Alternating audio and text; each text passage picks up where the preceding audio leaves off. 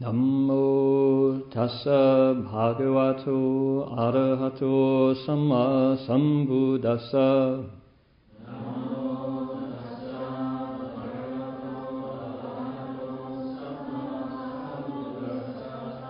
Homage to the blessed, noble, and perfectly enlightened one.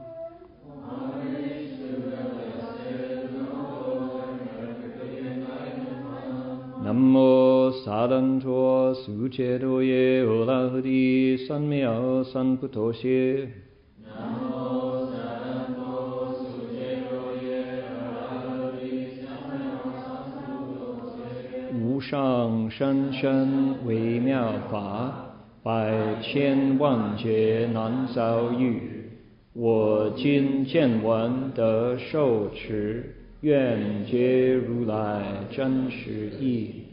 The unsurpassed, deep, profound, subtle, wonderful Dharma in a hundred thousand million eons is difficult to encounter. Now that I've come to receive and hold it within my sight and hearing, I vow to fathom the thus come one's true and actual meaning. 师父上人，各位师兄啊，大家阿弥陀佛。Venerable Master, friends in the Dharma, welcome to our Sutra lecture. And uh, we're here at Berkeley Buddhist Monastery. And tonight is the, indeed, it is the 8th of August. And we're going to be lecturing on a text called the Flower Adornment Sutra, the Ten Grounds chapter. And uh, Michael, would you be kind enough to hand me one of those gadgets? Thank you. All right. For those of you who are joining us online, welcome, wherever you might be. We uh, got a late start tonight because of the. Uh, this is just one of those days when you put your best efforts forward, and and uh, the universe doesn't always respond the way you would have it. Um, let's uh, recite the name of the sutra and the Buddhas and Bodhisattvas is here on the front cover of your text. And we'll recite that seven times and get going here.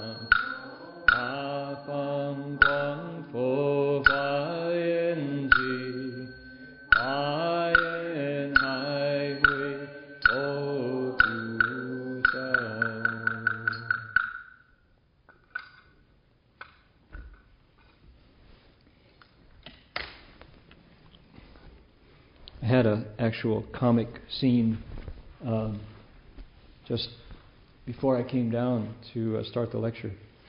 I had gone back upstairs to get uh, the uh, setup for the guitar, which we're going to use later, and the phone rang right then. And it was one of those moments where you say to yourself, answer it, don't answer it. Answer it, don't answer it. Answer it, don't answer it because it was time to start the lecture and I knew everybody was waiting. I thought, maybe it's Michael. Michael. And, and uh, better answer it. So I picked it up and I'm on one foot one foot is already out the door, and I'm like heading downstairs, and the voice says, uh, "Hello, I'm uh, I'm looking for a Buddhist temple." yeah, you found one. You know, it's like, uh, I'm looking for the one that serves food on Sundays. well, it's not us. Well, you know where they are? Uh, no, I don't. Oh, yes, I do. Uh, that's that would be the Thai Buddhist temple. Yeah, they're down the street. Let's see, what's their address? Ah, oh. so we go. Okay, just don't fight it. Don't fight it. So I had a nice conversation with the guy who needed to know how to find the Thai temple, and I directed him to the place Russell Street next to the Tool Lending Library, the Berkeley Public Library that's right there on Martin. Is that the one that's on Ashby? No, it's not on Ashby. It's close to Ashby. Oh, okay. And you know anything about them? Do you know what I. Fine. It's good. So I got him there, and he was grateful. Had a good conversation. So. But it did slow me down a little bit. And uh, because I have images of the Buddha lecturing the sutras for the first time, he sat down. That's all it took. He sat down and used his mind and spoke, and we're still listening to the things he said. And that was all it took was his mouth and the ears of the disciples. And I look at us, and we've got our solid state tape recorder with our nice boom mic, and we got to put that in over there. And then we have the uh, guitar pickup, which will allow the guitar to be heard. And then we have the online computer, which will allow those people from far and wide to. And then we have the camera here in front, and then we, you know. And we have two languages, and we have a text that we are adding pages to as we go. And I think life is good. How could it be better? So the only proper attitude at this point is gratitude, to be grateful and say, what, how wonderful this all is, and how much um, I'm personally pleased to be part of this process called putting the words of the Buddha into the air in two languages and occasionally in three, uh, in Vietnamese as well as Chinese and English. So that is where we are. We just chanted the name of the sutra, and you have in front of you the uh, Flower Adornment Sutras 10 Grounds chapter. I'd like to invite you to turn to page 64, 64 and 65.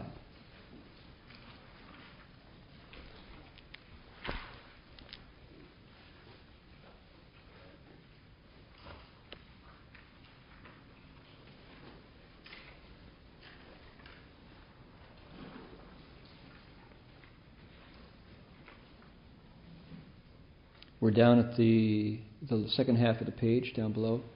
There's is there any more? You find them?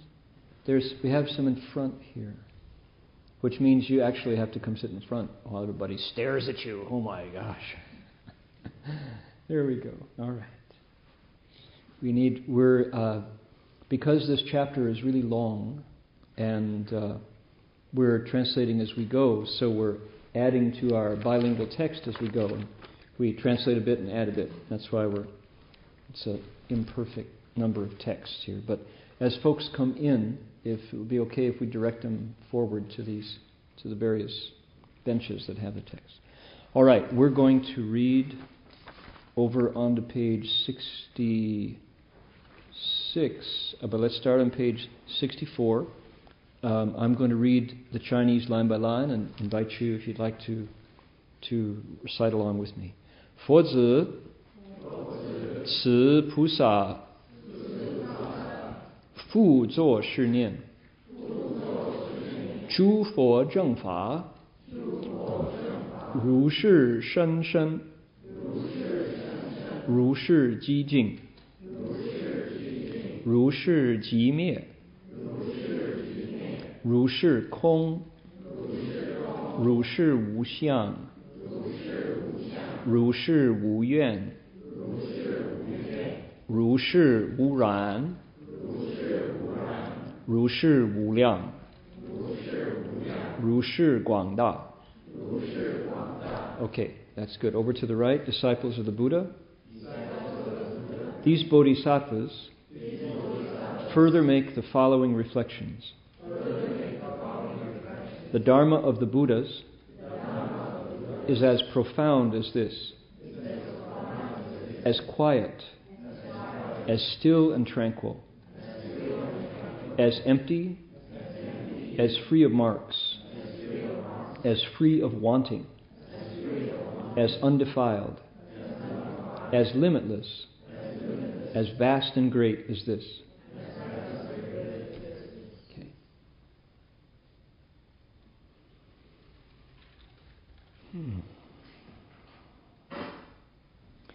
For folks who might be joining us for the first time or who haven't been here for, for a few lectures, this is called the Ten Grounds chapter. And in this chapter, can everybody hear me in the back okay? Loud enough? Good. In this chapter, um, we've we're in the middle of a conversation, and the conversation is between um, a bodhisattva, and a bodhisattva is a Sanskrit word that means an awakened person, an awakened being. You could also say a selfless being, somebody who's really gotten rid of that pesky view that um, I'm really in the center of the whole universe and everything circles around me. That's not a helpful point of view, but it's a point of view that's very easy to to hang on to. So this person has gotten rid of that point of view. They're awake. They're, they've awakened to instead. They've actually replaced that view with a more accurate view, which sees the the deep interrelation between not just human beings but all beings. They start perhaps with meditation and notice in their meditation that the the earth, air, fire, and water that make up their bodies are shared equally with everybody who's ever drawn breath. No different. That their bodies are made up of the same stuff. Literally. Uh, that's one place that you start to develop that view. And then they might go into, through their meditation, the view of focusing on emotion and recognizing that the same fear that they feel from time to time is fear that you can find in in literature, find it in theater, find it in in music, you can find it in the healing arts, you can find it in it's the source of most of the crimes that start the penal system or the justice system. You can find it written into national policy, government policy, on and on and on. So that single movement of emotion in the human heart just gets played out into into so many of our institutions and our experiences that we share. Uh, not just fear, but joy. They find joy in their heart and then trace it out. You know, you get the point. So, bit by bit, through looking within, through that act of focusing on their own experience as a human, in a human body, they, if they're looking clearly, the meditation helps because it calms everything down and it lets you take a deep look. They see that indeed it's the same, not different. Their experience is the same as so many other living beings. And if you do that over time, you really get rid of the false view that somehow I'm separate, broken from, apart from, unique, and isolated and lonely and alienated, and all the things that that uh, tend to make life a series of afflictions, running from trying hard to blot out the pain of loneliness, the pain of not being understood, and all of the the coping mechanisms we have for those wrong views that rise, such as alcohol, for example. Uh, every culture has their own national liquor, and drinking it is largely to erase that painful view that I'm broken and separate from everything else. So a bodhisattva is somebody who sat down and said, No, I'm going to get to the heart of that. I'm going to really keep looking until I find out for myself whether that's really true or not. And lo and behold, as they look, they discover kinship, they discover identity, meaning same, identical with not just humans drawing breath now, but you can extend it and say, my grandpa, my grandmother, my great great grandmother, my great great great great, start adding them up. Grandparents all shared the same earth, air, fire, and water. And this is where it gets really interesting. They also shared something that's inside that body. That gets interesting because that view of the thing that animates the body is that's a juicy insight because we give it a thousand names. And in, in this context, in our sutra, they would call it the, the Buddha nature. But that's one useful name. It doesn't have to be that name. We can call it the, the Great Spirit. We can call it uh, the soul. Mm. All of those words are imprecise. They don't actually hold it because it's not just one thing. Uh, the Chinese described it as san hun qi po, that we actually have three physical souls and seven spiritual souls that make up the soul.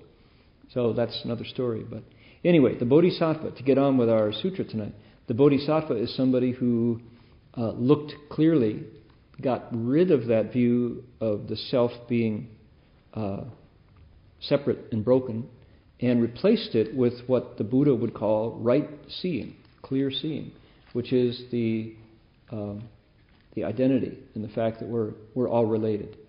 A thought in my mind touches the minds of everybody who's mm, who's on the network. Who is that? Well, that's everybody, for good or for evil. Uh, if you get on BART and you're down there in that car and you're going under the bay. That's always, I've never really relaxed whenever BART goes under the bay. I've always can't avoid that thought of what if, you know, what if the earth decided to quake right then, you know. all of the, the uh, sci fi films you've seen. Apparently, there's one coming down the pike which is really scary, which is a movie called 2012. I'm not advertising it, but there's. It's by the same guy, the same director who did uh, Ice Age, not the funny Ice Age, but the the one, uh, the day the Earth stood still. You know. So anyway, I always have those fantasies of what if. And right at that time, if there's somebody in the train who is slightly strange, the entire car immediately registers. There's somebody who's talking to themselves loudly. Um, speaking of which, I'm out on a limb trying to describe uh, the fact that thoughts touch, and I haven't got to the text. So I need to keep track of the, the lily pads that I walked on to get where I am. So, uh, I was on a Greyhound bus um, heading from Raleigh, North Carolina, to Asheville, North Carolina, just one week ago today, matter of fact. And there was one of those guys on the bus. Greyhound buses are quite a state of mind. Um, if anybody's working on a sociology degree, I'd recommend that you spend as much time on Greyhound buses as you can. Call it research. You can probably get funded for it, I think, because it's it's rich in research opportunities. Um, this gentleman decided that uh, that I was a perfect opportunity for him to release some of his tension. So he's going, "What's this, Pope?" I won't tell you the whole story because it's not appropriate for a monk to be speaking. But he's, "Hey, Pope, what you doing?" You too many people. Look at you. You got a crocodile Dundee hat. You got that Pope robe, and you got sweatpants on. What you trying to pull? Who you think you are? You know. You know. you know, how you doing? You know, and everybody in the back's going, you know, having a great time. So at least I served a purpose of letting him release some pressure. And he was having fun with me. And uh, he finally said, Well, he says, No, you all right. He says, I just do stand up. That's all. I just do stand up. So he apologized. And then turns out that the guy was really upset because he pulled out his lawsuit and he was in the midst of a lawsuit. So the whole bus had to hear the story of his lawsuit. And he was suing some hip hop uh, celebrity who had apparently stolen the lyrics to the song that he wrote. And the whole bus heard the whole story, and everybody's going, you know, because he, he had that kind of presence that shares all of his feelings with everybody and loudly. And you could just see the impact of this guy's state. He was upset, and everyone was embraced, you know, like that. But in the end, he said, Thank you all. I got to get off now. God bless, he said, and got off the bus. And you could just see everybody in the bus felt the, the tension go down because this was a hair trigger personality. But anyway, so the point is that if we are like a bodhisattva, um, also awake to that deeper connection, then uh, we can use our minds the way we will later in this transference process to send out good energy. And likewise, using that touching all minds to bless and to, to do as this fellow did. He completely removed all of his prior tension by sending good wishes. Bless you all. He said, God bless. Got off the bus.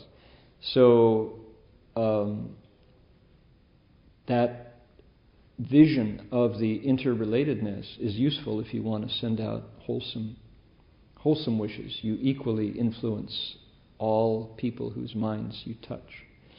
All right, so this is a bodhisattva. That was all to describe what a bodhisattva might be like somebody who is awake to the deeper connection between all beings.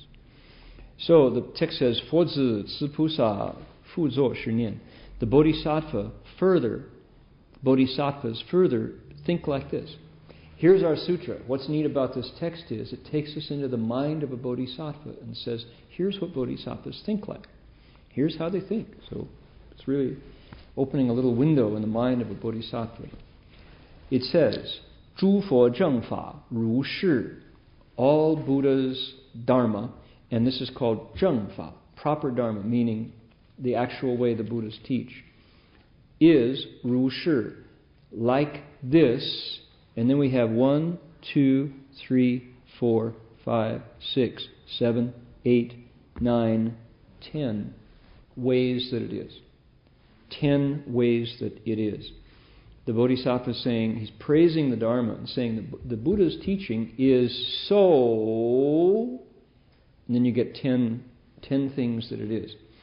And the way the sutra is set up, the first one is always the kind of the general, the summarizer, and the other nine are the specifics, the details. So let's do it.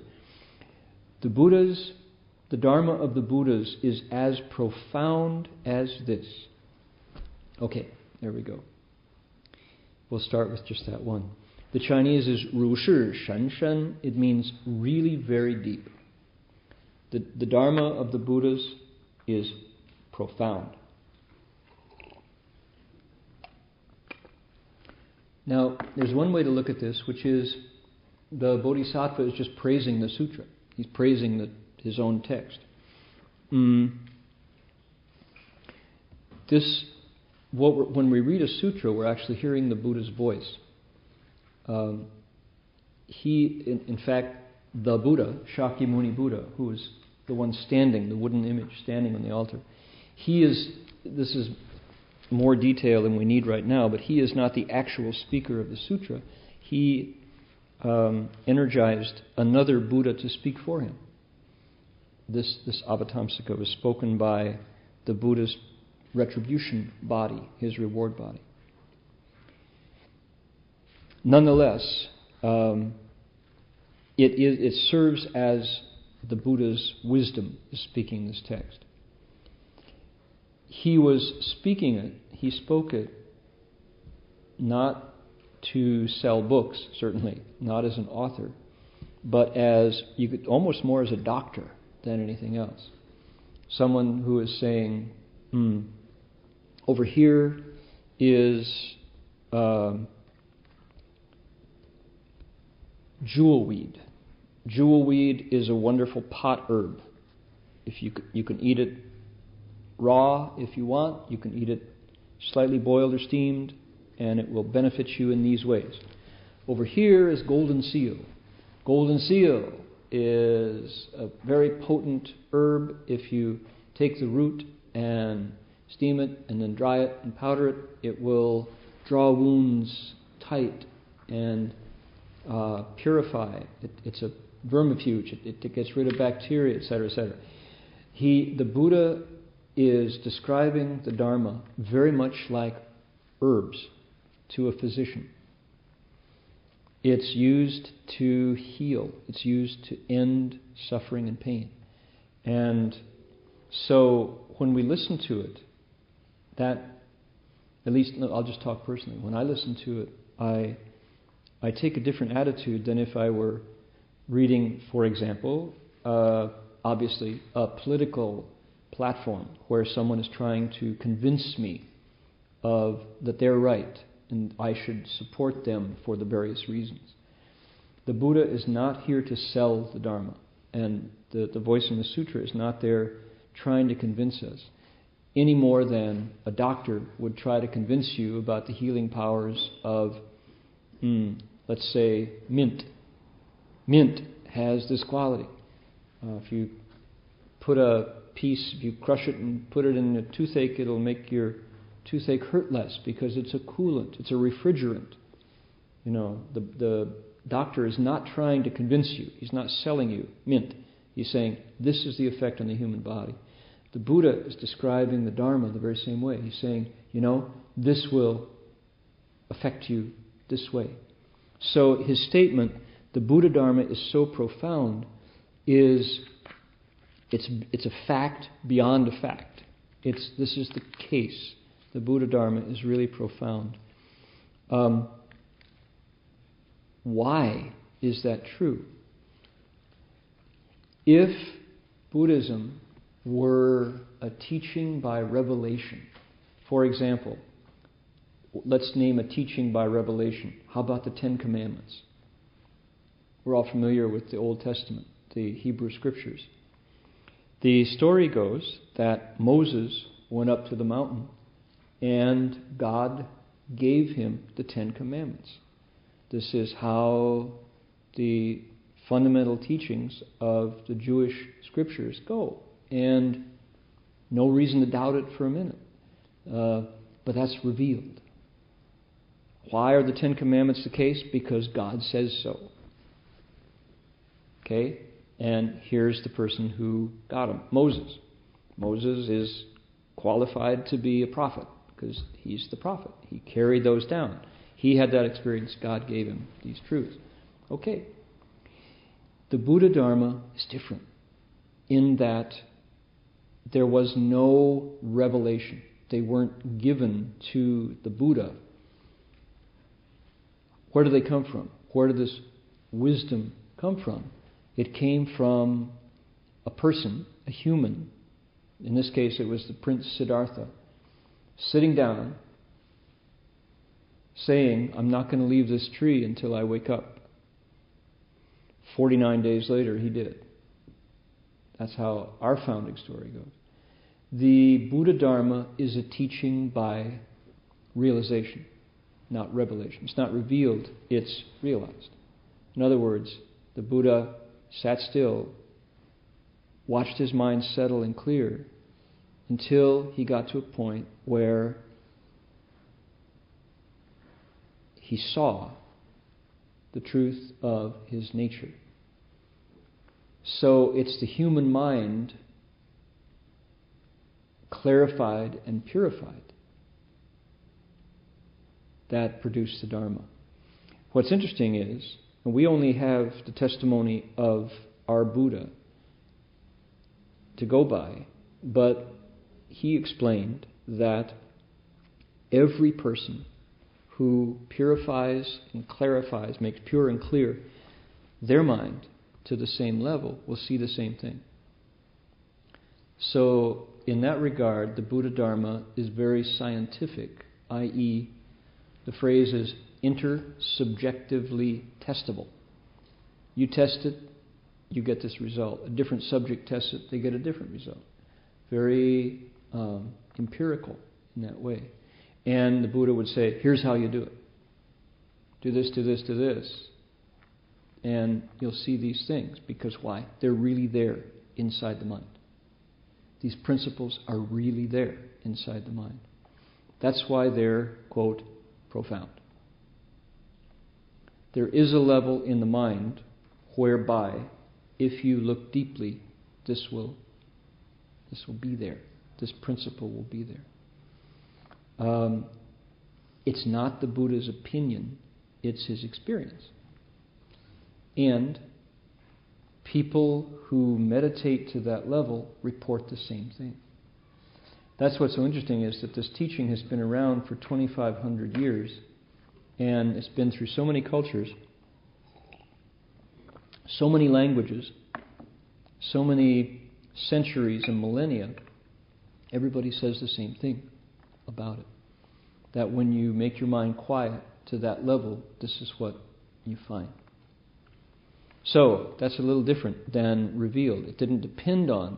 The Buddha would never, ever, ever say, Take it from me.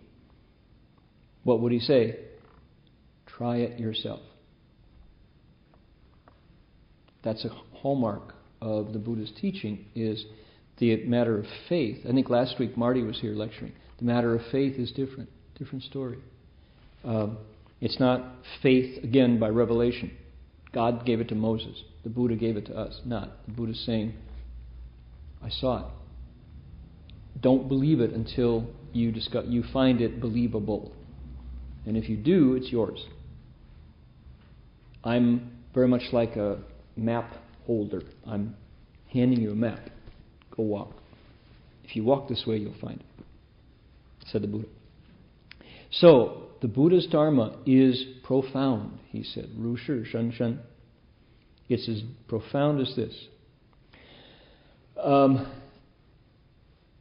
last week, I went, I wasn't here last week. Uh, Marty was lecturing because I was in North Carolina near Asheville in the Blue Ridge Mountains. Beautiful, beautiful part of our continent. If you've seen uh, the movie Last of the Mohicans, that opens up with those very mountains. Um, the book Cold Mountain by Frazier, that novel that was popular a few years back, that uh, was written in the very spot where I was, just 30 miles down the road. Uh, that the the movie the movie Cold Mountain, oddly enough, was shot I guess in Bulgaria. So it's not Cold Mountain got is cold around the world, but this uh, was written about the mountains near Asheville. Asheville appears in that in that book. Um, there's another uh, shoot. There was another film recently that uh, uses the mountains of Asheville, the mountains around Asheville, the Blue Ridge. And this is also called the Bible Belt. Now, Asheville is a unique kind of city, the way Berkeley is the People's Republic of Berkeley, right? Kind of we secede from California. We we have our own planet here in Berkeley, kind of planet Berkeley. But uh, likewise, Asheville, North Carolina, is a little different than the rest of the, the neighboring cities. The uh, uh, I didn't raise many eyebrows in Asheville, walking around in my robe, but I was told not to go too far out of Asheville because there were cities uh, on all sides where I would cause folks concern because they'd never seen anything that looked like me. They had no way of understanding where I'd, what planet I'd dropped from, or what you know, whether I was going to be speaking English or whether I might steal their babies and eat them you know, they didn't know. and it was a good idea not to give them trouble. So they said, just, you know, go out in daylight only. Don't go out after dark, and don't drive off the road. So, so um, the uh, thing about the Bible Belt is that it's conservative. There is an interpretation of religion there that is, you know, we, we all know, no surprise. People tend to take uh, their views very seriously and they don't allow much flexibility. That views tend to be pretty rigid about the way uh, the world is made and comes largely from the Bible, and uh, there's not much room for conversation. That's the Bible Belt. And I have uh, been teaching Buddhist Christian dialogue up at the local seminary, Graduate Theological Union, for nine years now, and have taught a lot about conversation among religions. I participate in interfaith. I do a lot of talking to non Buddhists. In fact, the Saturday night lecture that we do is pretty much my only time during the week when I actually talk to Buddhists. The rest of the time, I'm talking to people who have, uh, for whom it's all new. Buddhism is unfamiliar. And by the way, feel free to close those windows if you feel chilly. There's no reason to leave those wide open if you feel cold. So um, I consider myself um, certainly uh, prepared to talk to folks who who see me as quite strange, quite unusual. Um, especially because when I did the a pilgrimage for uh, two years plus up and down the coast of California, I was proselytized every single day by people who saw me as a sitting duck and a great opportunity to practice their skills at saving souls. That, that was a chance to test out theories about uh, salvation, etc. So I've I've got my merit badges in in uh, dialogue, you could say. All the same, even though that is true, to go and teach meditation for musicians in the Bible Belt uh, near Asheville, North Carolina, was quite a step. And that was the course that I taught last week meditation for musicians. And uh, there were uh, uh over 200 students there, of which I was one fellow student, but I was also a staff member. And nobody knew quite how it was going to go to have a Buddhist monk teaching meditation in the Bible Belt in Asheville, North Carolina. And I'm here to report that it went very well. Way better than most folks thought possible. And the first morning, when the uh, classes met, we had 40 meditators. Uh, if you go to my blog, uh, Dharma Forest, type Dharma Forest into Google, uh, or into your search engine, uh, you'll see photos of that first morning where people came from everywhere to find that stillness, to find that sameness, to, to look into this experience of being alive and discover what could be discovered. And one of the major tools that's helping so many folks uh, turn inwards is yoga, no doubt about it. Yoga has become as American as sushi. And American is martial arts. Yoga is everywhere now. And people are doing yoga at the workplace, yoga at hospitals, yoga you know, uh, yoga retreats and yoga at churches. Amazing. Lots of yoga. Another thing that I discovered people share, especially old baby boomers, is TM. Transcendental meditation really went wide back when. And I had these good old boys come up to me and say, Yes, sir, I learned TM back when it was free. Remember that time? That was before they started charging for it. I got my mantra. I recited it, I recited it up and down. Still do, you know, still do. Kind of fell away from it a little bit, but I still recite it. And uh, I'm looking for something more. What's the next step? Had a lot of folks come up and talk like, about their mantra. People practice TM in the military. Believe it or not, TM was was has gone very wide, and um, I'm I never got initiated in TM. I was already a Zen sitter when TM first started, but I remember in Berkeley in the 70s, I was here when TM was um, hot. It was new and fresh, and you could go to the center on Shattuck Avenue and get initiated for free. Um, the uh, I actually have some relatives who went on into the Transcendental Meditation movement under the Maharishi, Mahesh Yogi, and got involved in the uh, their university in Fairfield, Iowa. They've they've done very well and they've made a real contribution. Um, so that was quite wonderful. And here is why I'm telling the story in relation to the Buddha Dharma being so profound is that the thing that united, I think, everyone was the thing that brought everyone together was a sense of wanting to go deeper. Because the soup, the surface these days makes less sense. It's very hard to make sense out of what comes to us via Fox News and CNN and the Chronicle and MSNBC and in, in a day when Jon Stewart is the most trusted man in news, you know it's hard to make sense. You know, Jon Stewart in The Daily Show is, the spoofs.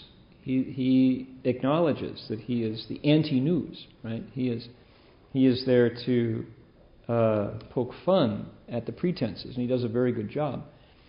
But he is distinctly cynical, and that he is now considered to be the most trusted name in news says something about how people have given up trying to make sense. Instead, we need to go deep. We're looking for some we're looking for stability somewhere else. And I was really gratified to find out that so many folks from Raleigh Durham, from Charlotte, from Orlando, from Atlanta, from New Jersey City agree that there is value in looking deep within.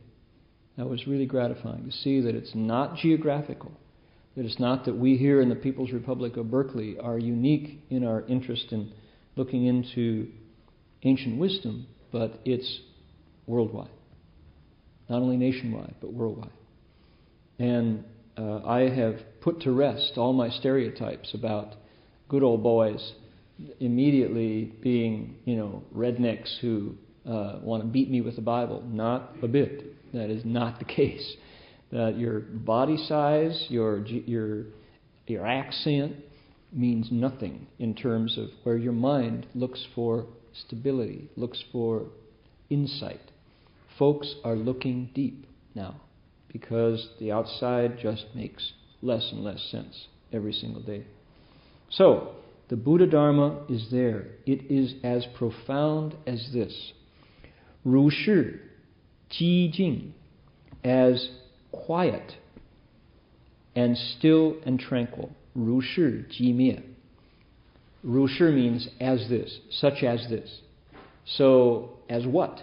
Mm, it just means really. This is an underscore. You could get rid of the Ru Shi and you'd have the same impact of the text. The Buddha's Zhu Fo Zheng Fa, the, the Dharma that the Buddhas teach, is profound, still, quiet, tranquil.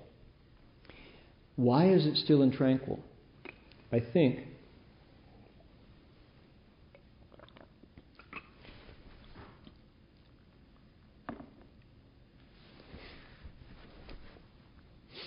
because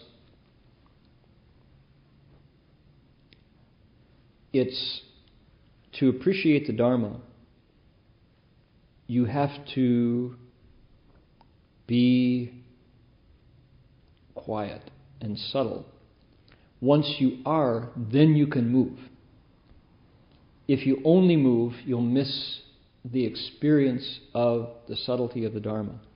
Once you catch it, there's nowhere where it's not. And it's not a question of speed or slow, deep or profound, deep or, or shallow. What do I mean by that? It's that the Buddha Dharma is carried in thoughts. It's carried in thoughts. And thoughts are very much like what? Think about the ocean. A wave is really there. If you don't believe it, just go to Mavericks. Just drive up and down the coast. Go from Santa Cruz up. And some of the biggest waves are at Mavericks, Half Moon Bay, um, and then on up to Princeton and uh, Pacifica, on up, up to Devil's Slide. You find some of the world's biggest waves break right here within 40 minute drive of where we're sitting. And yet, those giant, giant waves are, they'll vanish. They'll go right back to the ocean that bore them. There's no difference between the biggest wave and the ocean, except now they're in shape and now they're gone. Wait a minute, and those waves are back to flat water. There's no difference at all in substance between a lucid pond that you can use as a mirror, or even a, a, an ocean cove pond, and those crashing breakers off of Mavericks Point. No difference. So there's no difference in the thoughts in the mind that emerge as drop dead, you rotten, dirty, blah, blah, blah, blah, blah. That's a thought in the mind. And that profound, profound, still, quiet insight where you see that you really owe your parents profound gratitude. That lucid thought where you see the connection between generations in your family is the same stuff as this anger thought or a joyful thought or a thought of boredom or a thought of excitement. Same stuff. To see that, you have to be still. Otherwise, it's easy to think, oh, I'm my thoughts. I'm just an angry person. Or I'm just as bad as they always told me. I'm just worthless. I'd be better off dead. Right? What's that? Thought. Actually, it's a connected kind of a knot of thoughts often, but the substance is the same as the thought that says, I'm going to become a Buddha. That's considered the king, they say, the king of all thoughts, the Bodhi resolve, the Bodhicitta, the Putishin, that thought where you see your potential for ultimate wisdom and know it's yours, not anybody else's. That is just the same. It's no different. So that to get to that level of quiet, still tranquility requires stillness to see it as it really is, which is same stuff, just expressed with connection. What makes the difference? The Buddha would say, and this is just a classic teaching of the Dharma, false thinking and attachments makes us miss the subtlety, the stillness, and the tranquility. In other words, the view that I love this, I hate this, those thoughts, first the I, and then the love and the hate, are what block the vision of the sameness and all the other thoughts too. Those are false thoughts and attachments. Ooh, I love that, but I hate that. And if I don't get this, it won't do, and you're going to pay for it. that kind of thinking breaks up the unity and the view of this, the, the, the whole. And most of our lives are passed in the pursuit of what we love and the need to get away from what we hate. Pursuing pleasure, escaping pain. The me that's in the middle of that, always being pushed by what I want and what I can't stand. That is what breaks up. Those are the false thoughts and attachments the Buddha was talking about that just mess up that vision. Advertising reinforces it. Advertising just gives it a face, gives it a product. Says you gotta have this or else. You're not hip. You've got last year's. You're a loser. Buy the new one. You're a winner. Score. Right? Because what? You got the thing. Till, oh, I'm sorry, your 3G iPhone is no longer number one. You need an S. Oh. Hmm. How about you can upgrade? Just put some money in our hands. So it's really hard in the world to see the truth of that because the marketplace survives on convincing us that we are unique and separate and different and need to own these products to reinforce that identity. Buddha Dharma says, tweet, stop. Not so. Not so. In fact, that will cause more brokenness. It's like honey on the blade of a knife. Oh, you lick it, it's really sweet until you notice you're bleeding.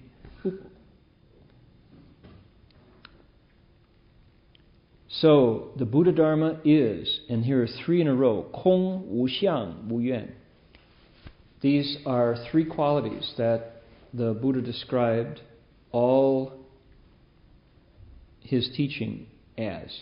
He says the Buddha Dharma, the teachings that that I discovered through my meditation are what? Dig it. He says empty.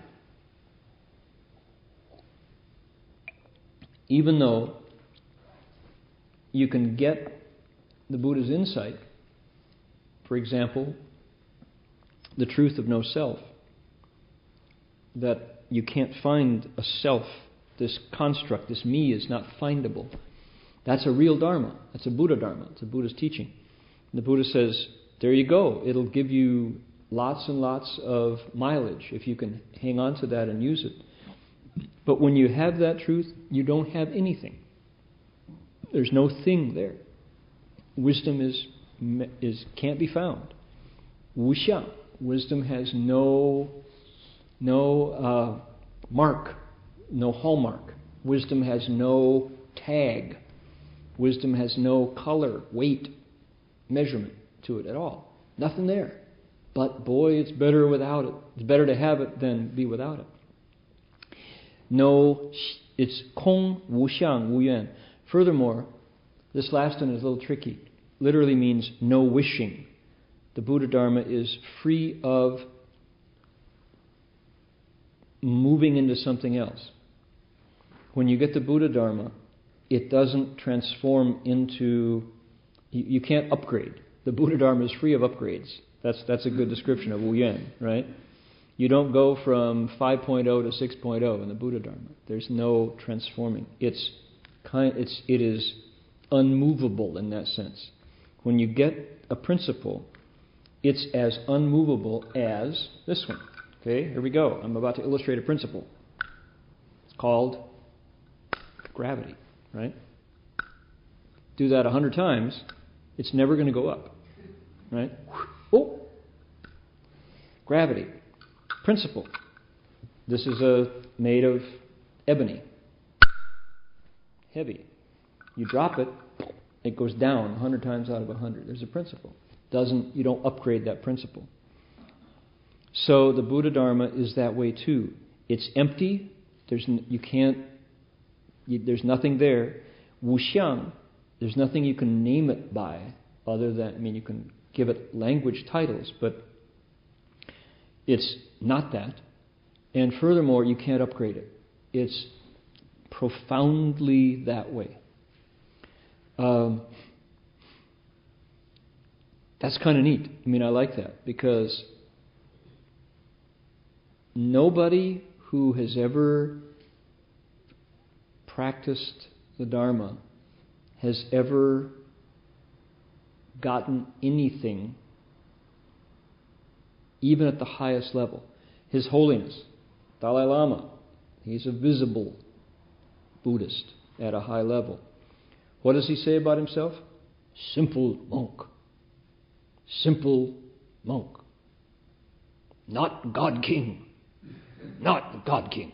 Simple monk. No mistake, he'll say. People call him the God King. I mean, you know, you put both both the words, put God and King. You know, he says, don't. Simple monk. And he's not, that's not just polite shambling. He is a simple monk. Even though he is a Dharma master, he's the, the head of the 14th Dalai Lama, the head of the Kagyus, and, and uh, that, I should be careful, I don't know his, all his titles. But he's also the political head. He wears it very lightly because there's Kong Wu Xiang Wu Yuan, empty, free of characteristics, and can't upgrade it. There's no particular anything that His Holiness got by becoming the 14th Dalai Lama. It's very light. There's no crown. There's no robes that say that, you know, finally this you're the only person who can wear this robe. Not a bit.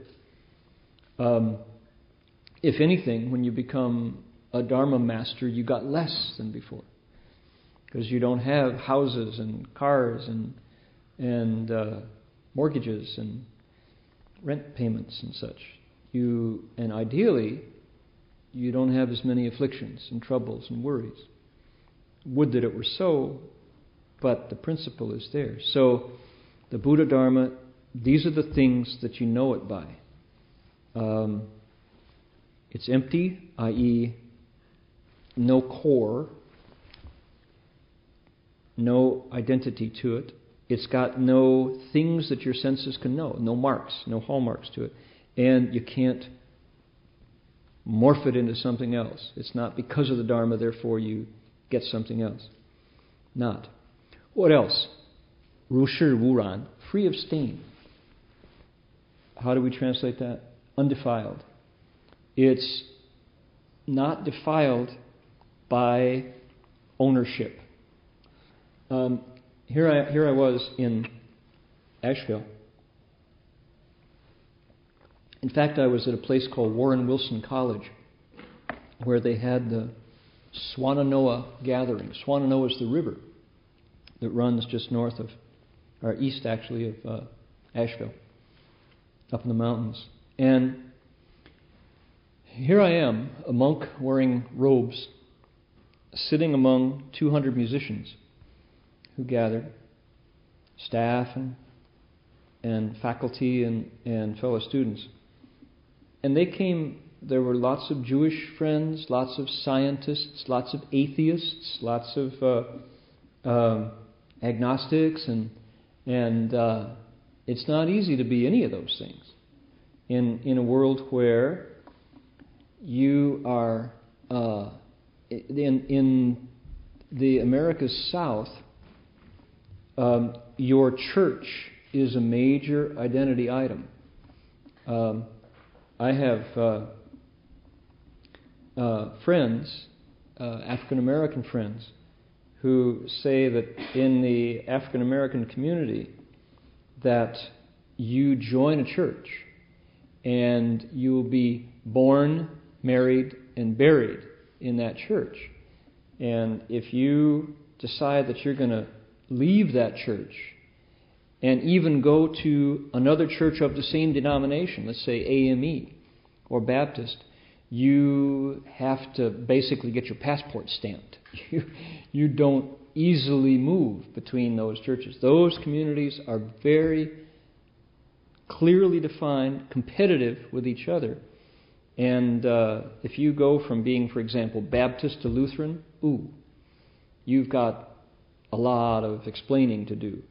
So the uh, uh, your church identity in America's rural South is very important. Where where you showed every Sunday, and should you miss church on Sunday, oh oh my, the preacher might come around and say, "Missed you last Sunday," you know. You got to explain where you were. You know, well, I know, I just, I was, you know, shuffle a little bit. So, uh, anyway, it's not easy to go from one to the other. And so here I was, surrounded by Southern Baptists, Catholics, Jews, Methodists, lapsed Southern Baptists, and uh, scientists, you know, as I say, lots of different folks. And it was very important as I'm talking about meditation to label clearly what I was teaching as not the property of the Buddha. That meditation is not Buddha circle R or circle C, copyright, owned by the Buddha, stamped, right? That the information that I was passing out, the tools that I was making available to these people were universal. They were, um, what's the word? Uh, common. What is it? It um, shoot, I just lost it. Online, if you want to. Public domain. Pub, not not only public domain, public domain. Thank you, Sam. Public domain is like songs that have gone beyond com- co- copyright Stephen Foster's songs, you know, way down upon the Swanee River. I think you can sing that without owing royalties to anybody now.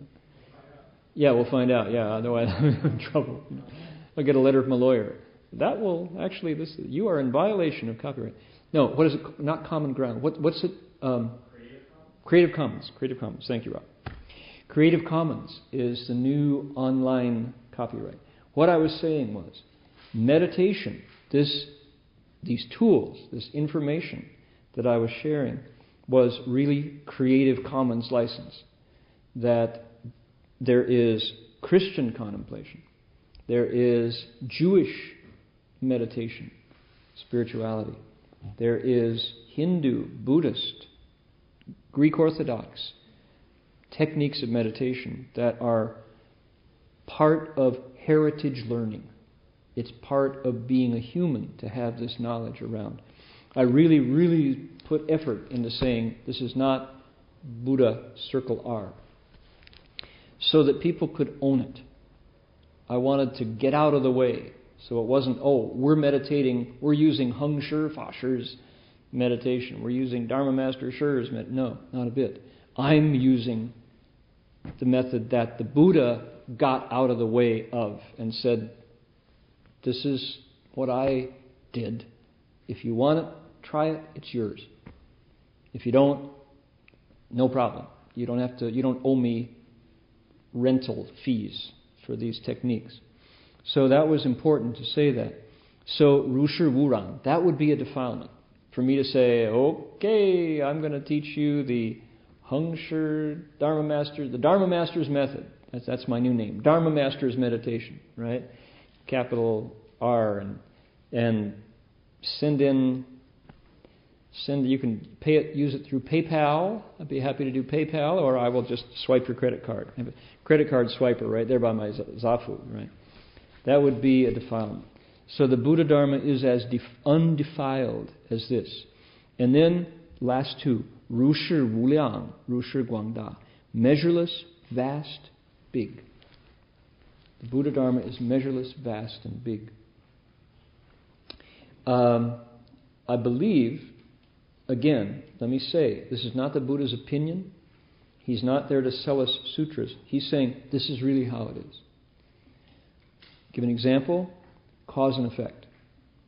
Buddha Dharma really teaches cause and effect. By the way, we're on page 64 if you just came in.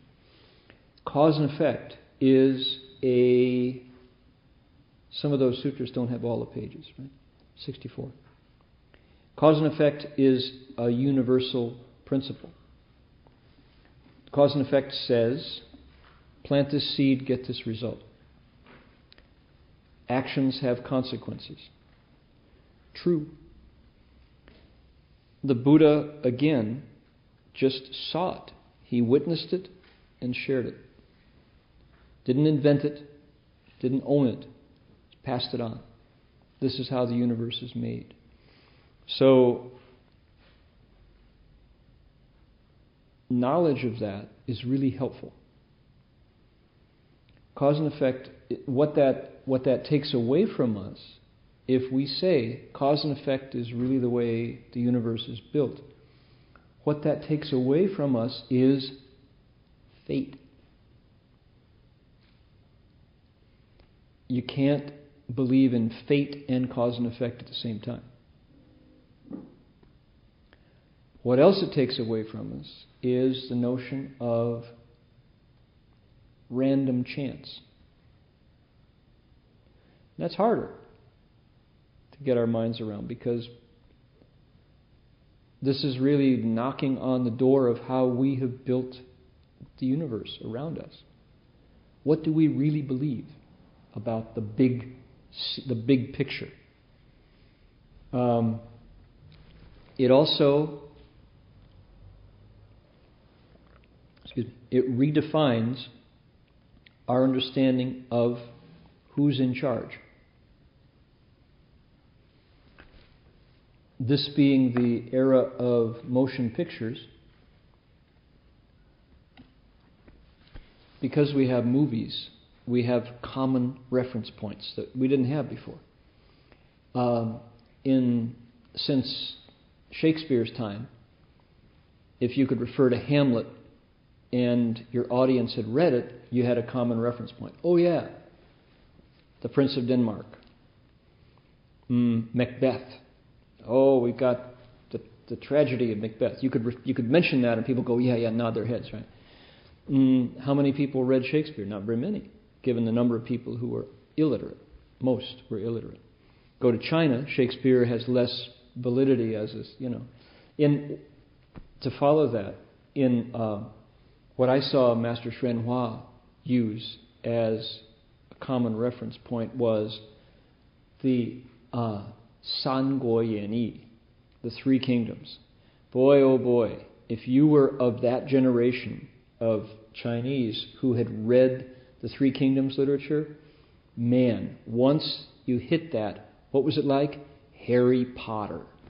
It was the Harry Potter of that community. Man, oh man people, Master Hua would sometimes bring out stories from the Three Kingdoms literature, and you'd just see eyes around the room light up, and they would start swapping. Yeah, boy, when Zhuge Liang did that, that was so incredible. Yeah, if you saw the movie Red Cliff, right? Anybody see the new martial arts film Red Cliff? Parts one and two are out. That's from the Three Kingdoms literature. So we now are in the movie age, and if I mention an image from a movie, you can get people worldwide to nod their heads. Give an example. What are we talking about? Cause and effect. If we believe in cause and effect, which is what an illustration of how the Buddha Dharma is Wu Liang Guang Da, measureless, vast, and great. If I say to you, I'll just give you the image, right? Pay no attention to the man behind the curtain comes from the movie called Wizard of Oz, right? Can I see how many people have seen The Wizard of Oz or know what I'm talking about? All right, it's pretty good. If you haven't, go find it. Wizard of Oz. It's a book written by a man named Frank Baum, B A U M, made in the film that stars Judy Garland when she was a little girl. Wizard of Oz, really good fantasy. And it came. The, the movie was was it 39? Yeah. 1939. That was a great year for films. Um, I think Casablanca came out at the same time, I believe. Maybe not. Casablanca was later. Anyway, Wizard of Oz, great film.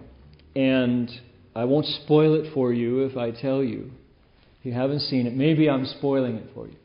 But there was, there is a moment where the great, all powerful wizard turns out to be just a guy behind a curtain with a machine. He's making the, the wizard do things and explosions puff and clouds of smoke and stuff. And it's just a guy. It's, and he's a salesman, right? He got lost like Dorothy did. And uh, so here he is, and he says, Pay no attention. Toto, the little dog, takes the curtain and goes, and pulls the curtain aside, and you see, here's a guy. Woo! Now you can see him. The wizard is revealed. And you pay no attention to the man behind the curtain. Okay, so anybody who has seen The Wizard of Oz goes, Yeah, yeah, I've seen that, right? How do we imagine God?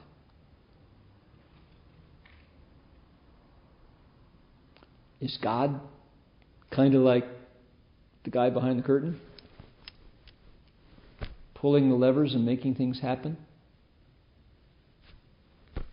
Maybe. That's, that's not how I saw God. I saw God as a, a white guy with a long beard sitting on a chair up in the heavens. You know, I really did. That was the way I was taught it. And you better make him happy or you're in trouble.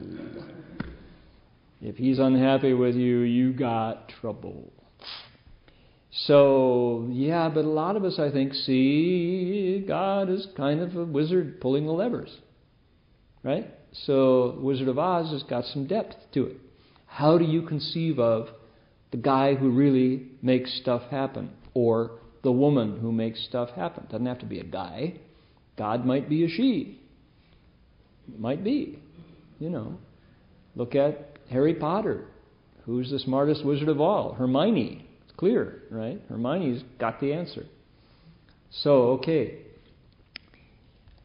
If we understand cause and effect, it's harder to hang on to the idea of the guy behind the curtain.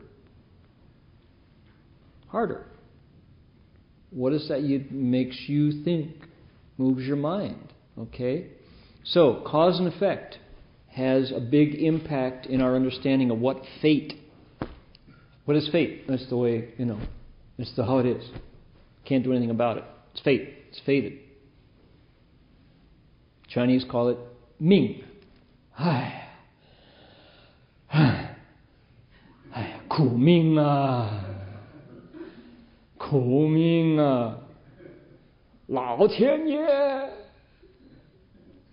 Right? We just, everything that goes wrong, we just throw it to 没办法，没法子。you know. No, sorry, 有法子.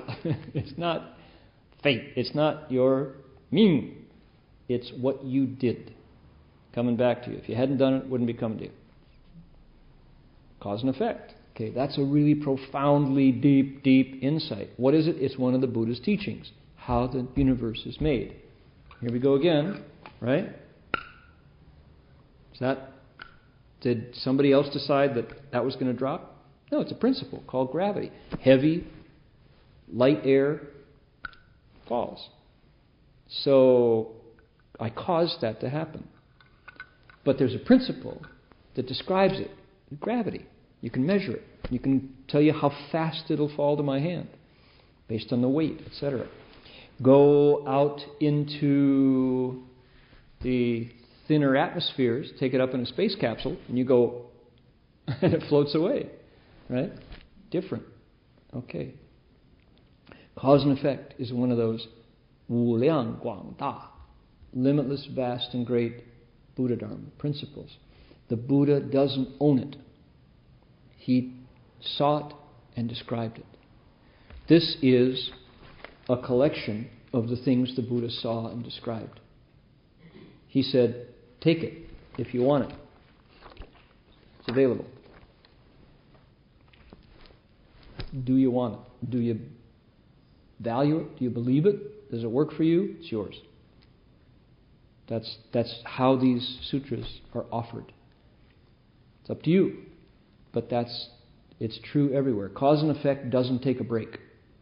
Right? Cause and effect does not you don't go into a zone where there's a glitch in the matrix Remember? They're going up the stairs. And Neo, the, the new neophyte, looks over and sees the cat go by the doorway twice. It's a glitch in the matrix. They reset the computer, right? Come on, you all are cinema literate, right? So, a glitch in the matrix. There's nowhere where cause and effect is not true. It's always true. So, as our Bodhisattva says, disciples of the Buddha, these Bodhisattvas further make the following reflections. The Dharma of the Buddhas is as profound as this, as quiet, still, and tranquil, as empty, free of marks, free of wanting, undefiled, limitless, vast, and great as this. So when we get these sutras, the Buddha is saying, please take it for yours. It's not mine. It's not Buddha Circle R. You don't owe me royalties. But understand that these principles are true everywhere. They will work for you if you put them to work. But what happens when we do that is it does damage to some of our cherished understandings of how the world works. Fate, the guy behind the curtain, random chance. Nobody knows. It's just somehow my bad luck, right? Just my bad luck. Nope. But we have been building our minds according to thoughts that we hang on to, and that's the way, that's the lens that we see the world through. The Buddha's saying, I understand that. I thought that too. Until the Buddha was advanced in his teenage years, he thought that nothing died. Right? The Buddha, the prince, had wrong views.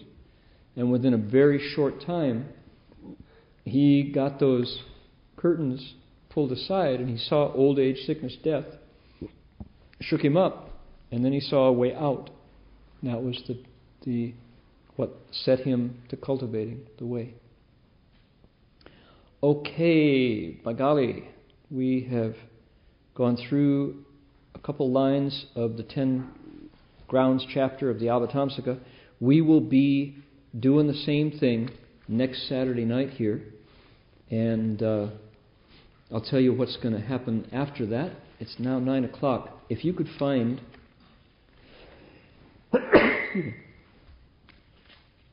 If you could find your transference of merit sheet, we'll transfer merit first and then talk about what's coming up here at the Berkeley Buddhist Monastery and at the City of 10,000 Buddhas.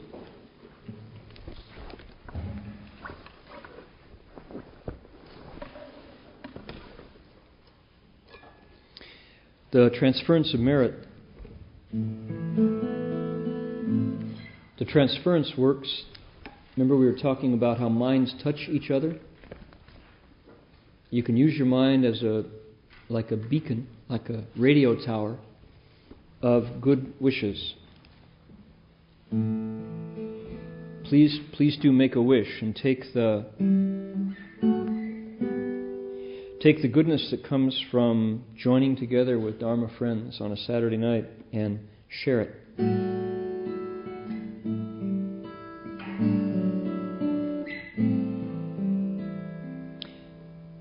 However you'd like to make that wish, that's, that's yours to do. So.